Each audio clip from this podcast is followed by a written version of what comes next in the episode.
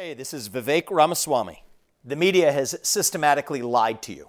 The Hunter Biden laptop story, the origin of COVID 19, the Trump Russia collusion hoax, or how your money's being spent in Ukraine. Enough already with the lies. No more lies, hard truths only. That's what the Truth Podcast is all about. It's not standard conservative talking points. If you want that, go somewhere else. But if you want the hard truth delivered to you in a way that challenges you and will challenge me intellectually, you're not going to find anything like this on the internet. Subscribe to the Truth Podcast today on Apple, Spotify, or wherever you get your podcasts.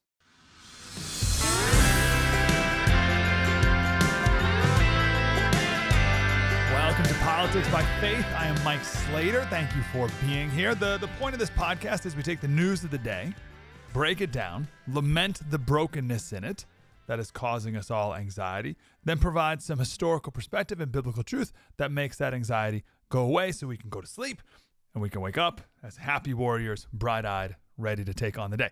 Today's a little different because the story of the day today is Christmas. I hope you have a wonderful Christmas. And I wanted to present this podcast two weeks before Christmas, giving you the time to reflect on what we talk about here as we approach the big day. No use doing this podcast on Christmas Eve, it's too late. Coming up, I'll also explain why there is no Santa Claus in the Slater house.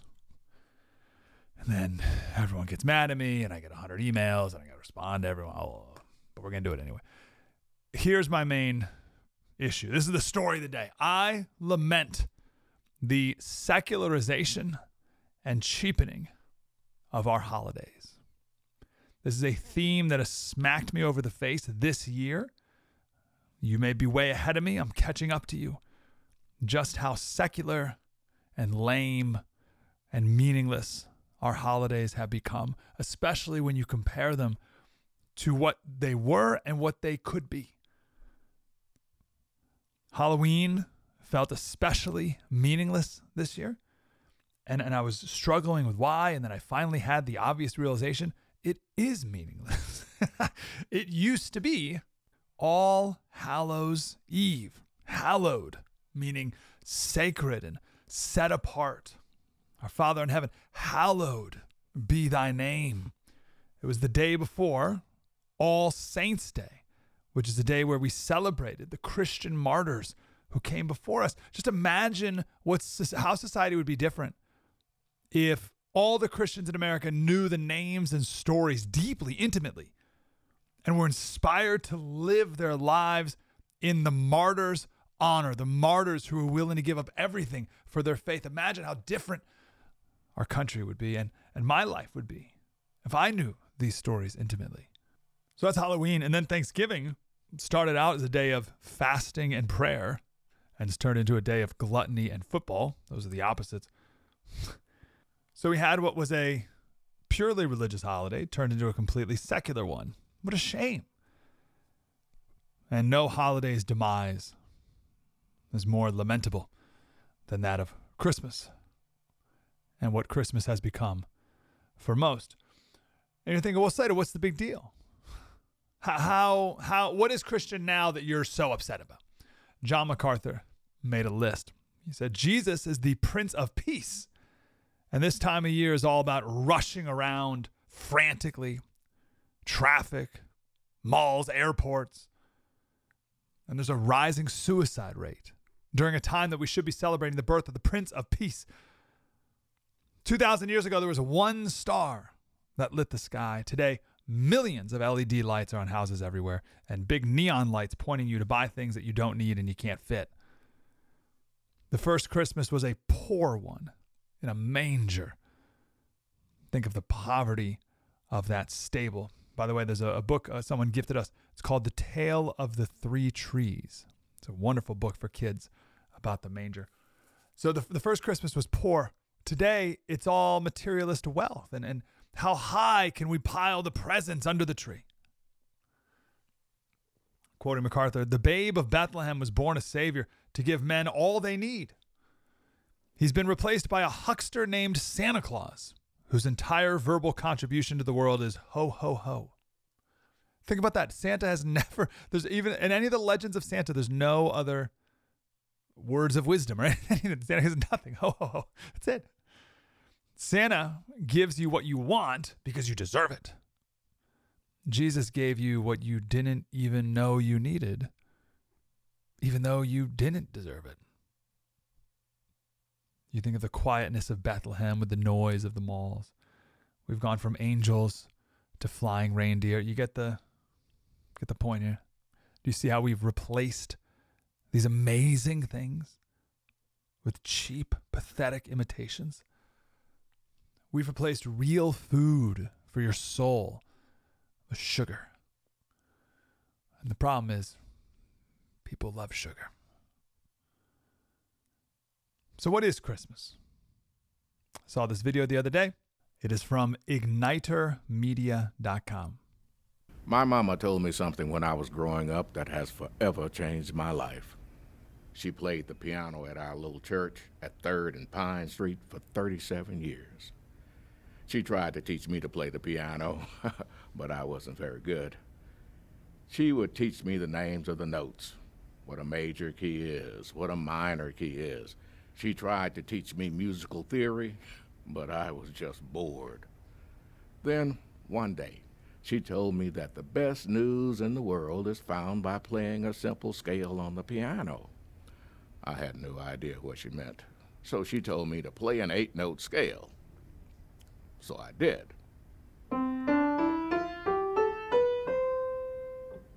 I said, How is that good news? And she said I played it incorrectly and that I needed to play it the other way. So I did.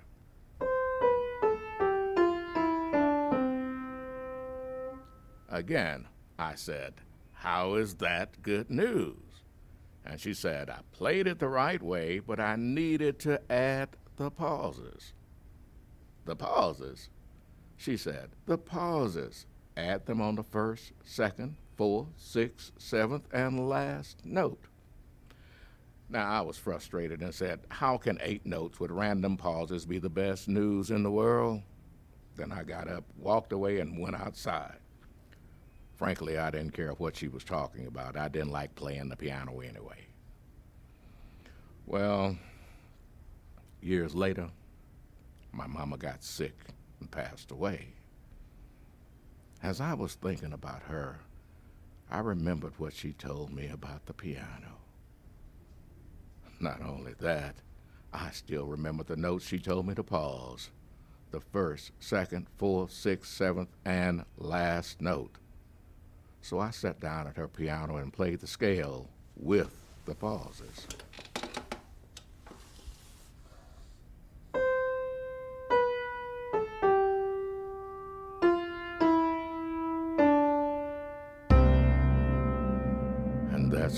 Realized the good news she was talking about.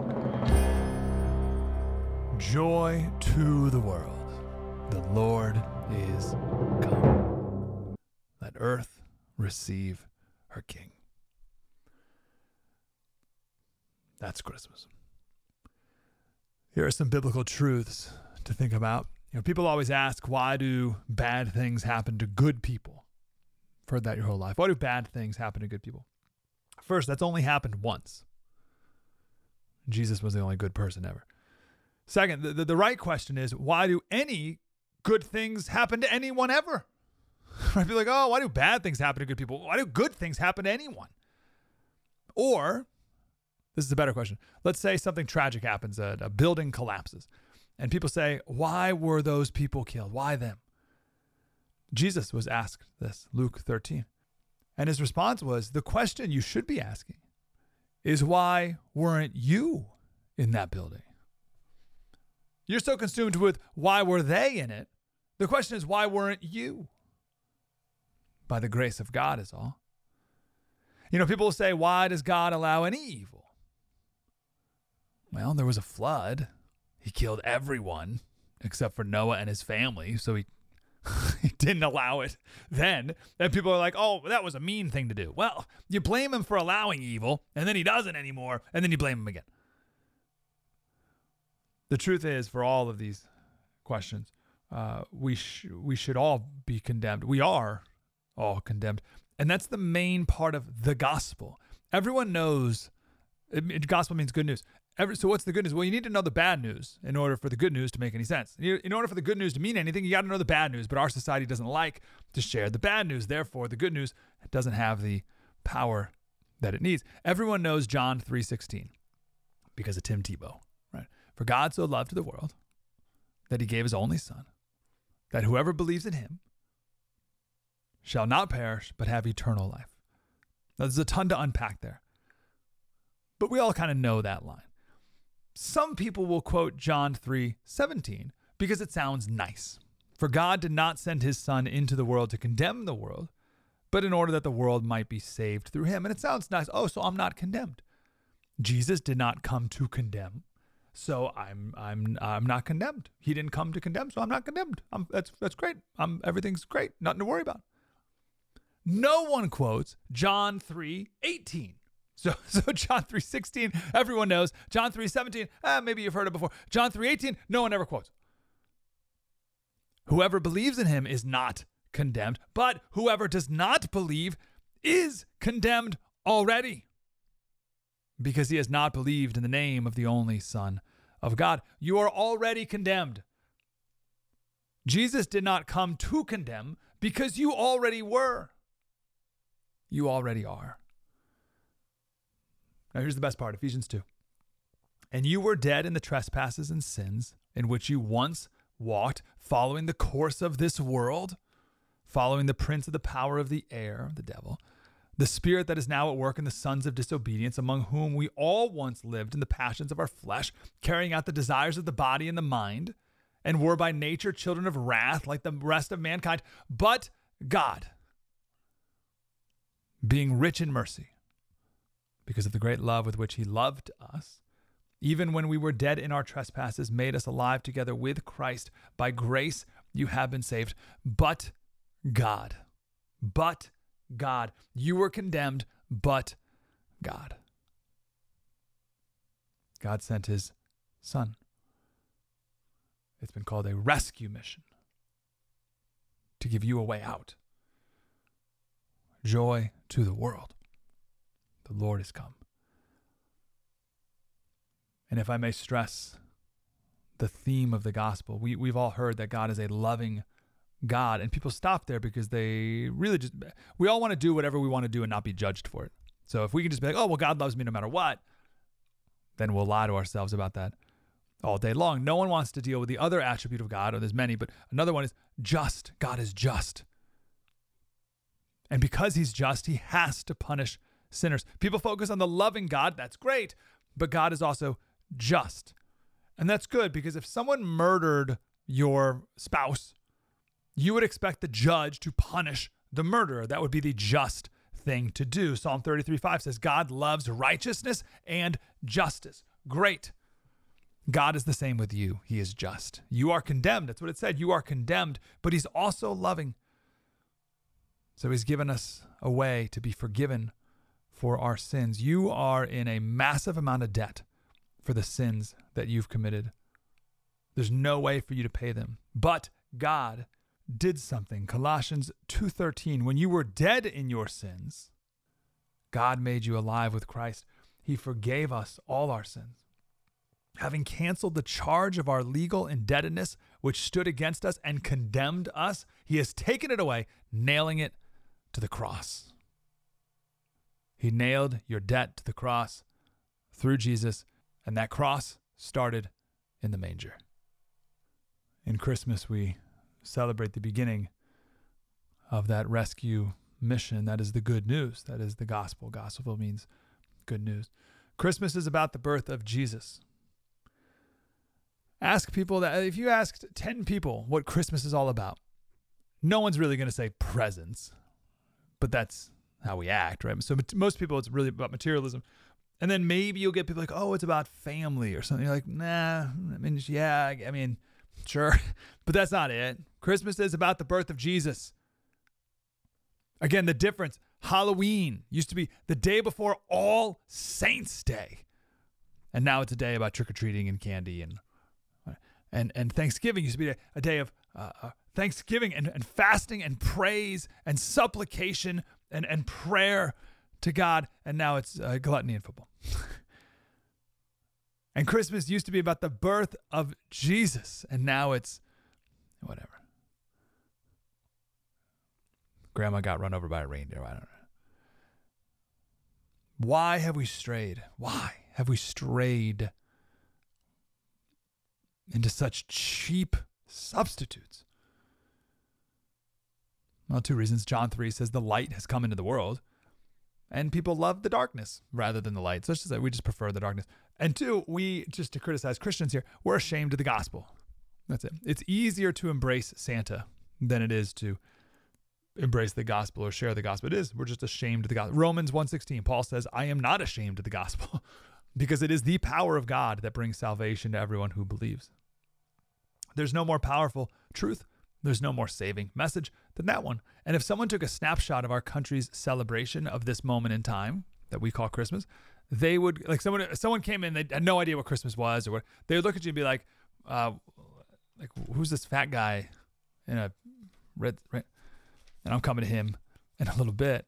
And then if you're like, oh no no, let me let me let me tell you what Christmas is all about, and I just give the whole gospel message and, and tell the whole story, they would say, oh well, why does no one, why does no one really do this? You you must be ashamed of it.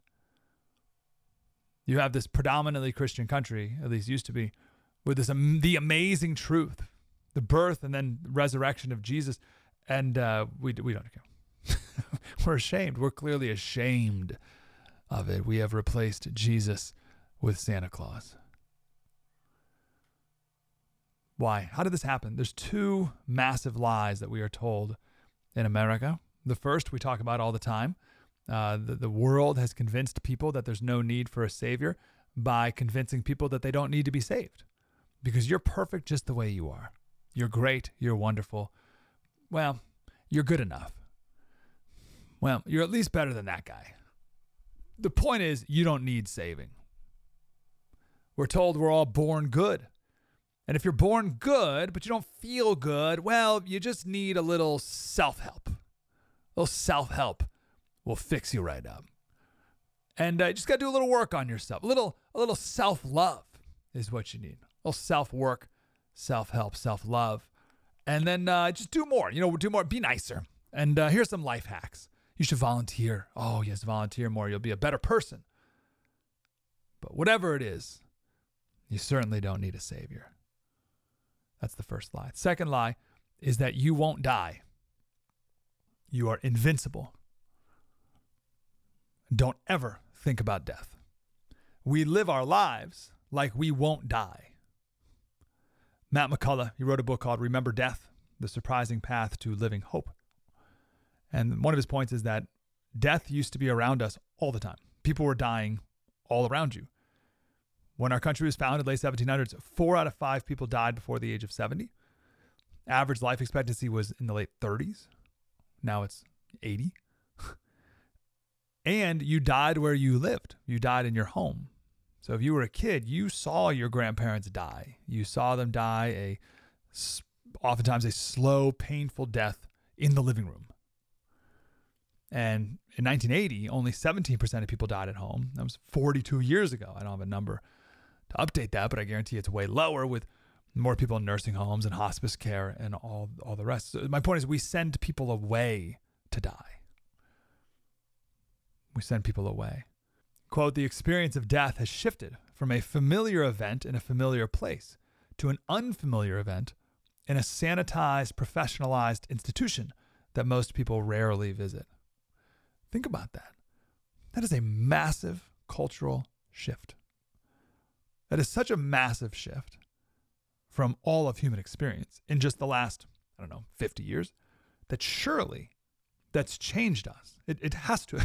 you have this fundamental part of life, and that is death, that now we have nearly completely, obviously, we haven't eliminated it because people die, but like sanitized it completely from our existence that is surely going to change how you view the world. Back in the day, you would have eight kids, but only three of them made it past the age of five, and that was normal. Women died in childbirth. It was dangerous to get pregnant. My son just left the, the NICU a couple weeks ago, two weeks ago. He would have died 50 years ago easily. And that probably would have been our second kid out of the four to have died in childbirth. Our first kid had some quick minor issues, but uh, without modern medicine, stuff probably would have died right there. So first kid would have died. Next two would have made it, maybe. Uh, and then uh, the, the, the fourth one would have died. So half our kids would have been dead in birth. But that didn't happen. They lived. So we start to feel invincible and we push death further and further away. Death is distant. So you're saying, well, Slater, who, what does that have to do with anything? Why are you talking about this on Chris, the Christmas? It's supposed to be a Christmas special, Slater. The problem with this is when death is close, which it always has been for all of human existence, it makes us humble and brings us closer to God. So when death is distant, we don't think we need God. We think eternity isn't something we need to think about because I'll never die. I haven't seen anyone die. Matt McCullough's theory is similar to how the greatest virtue in life is to be nice. We talk about that all, all the time. Our moral obligation in life is happiness. He says we act as if we have a social obligation to contribute to the collective happiness by avoiding any cause for sadness and by appearing to be always happy, even if in the depths of despair. If happiness is a moral duty, then grief is a moral failure. By showing even the least sign of sadness, one sins against happiness, threatens it, and society then risks its a reason for being. So death is sad, it's a bummer. We're just going to put it way over there and never think about it, never talk about it. And certainly never contemplate it for yourself. Sidebar, I believe this is one of the main reasons for the massive freakout over COVID. People never contemplated their mortality. But there's no more certain fact of life than death. We never talk about it. And the, even when it, we experience it in our circle, friends, family, whatever, we put it in a sanitized professional hospital and we try never to think about it again. This is not healthy. So, again, what does this have to do with Christmas? If you don't meditate on death, then you cannot fully experience the joy of life. You can't experience the full joy of the moment. If you think life lasts forever, you'll take it all for granted. And you won't be thinking about what you need to do to make sure you spend eternity in the right place. Because people think they're living in eternity right now. You're not. I sorry to bring up my kid again in the NICU, but it's just so obvious. Every other kid, the three other kids we had, we just brought home right out of the hospital, and we, and we loved them, of course. But this kid, we almost lost him. So we hug him tighter. Everything's been that much more special. We know this is true. This is so obviously true, but we don't take it to heart. I guarantee you, if you and I were to meditate more on death, then we would yearn more for eternal life.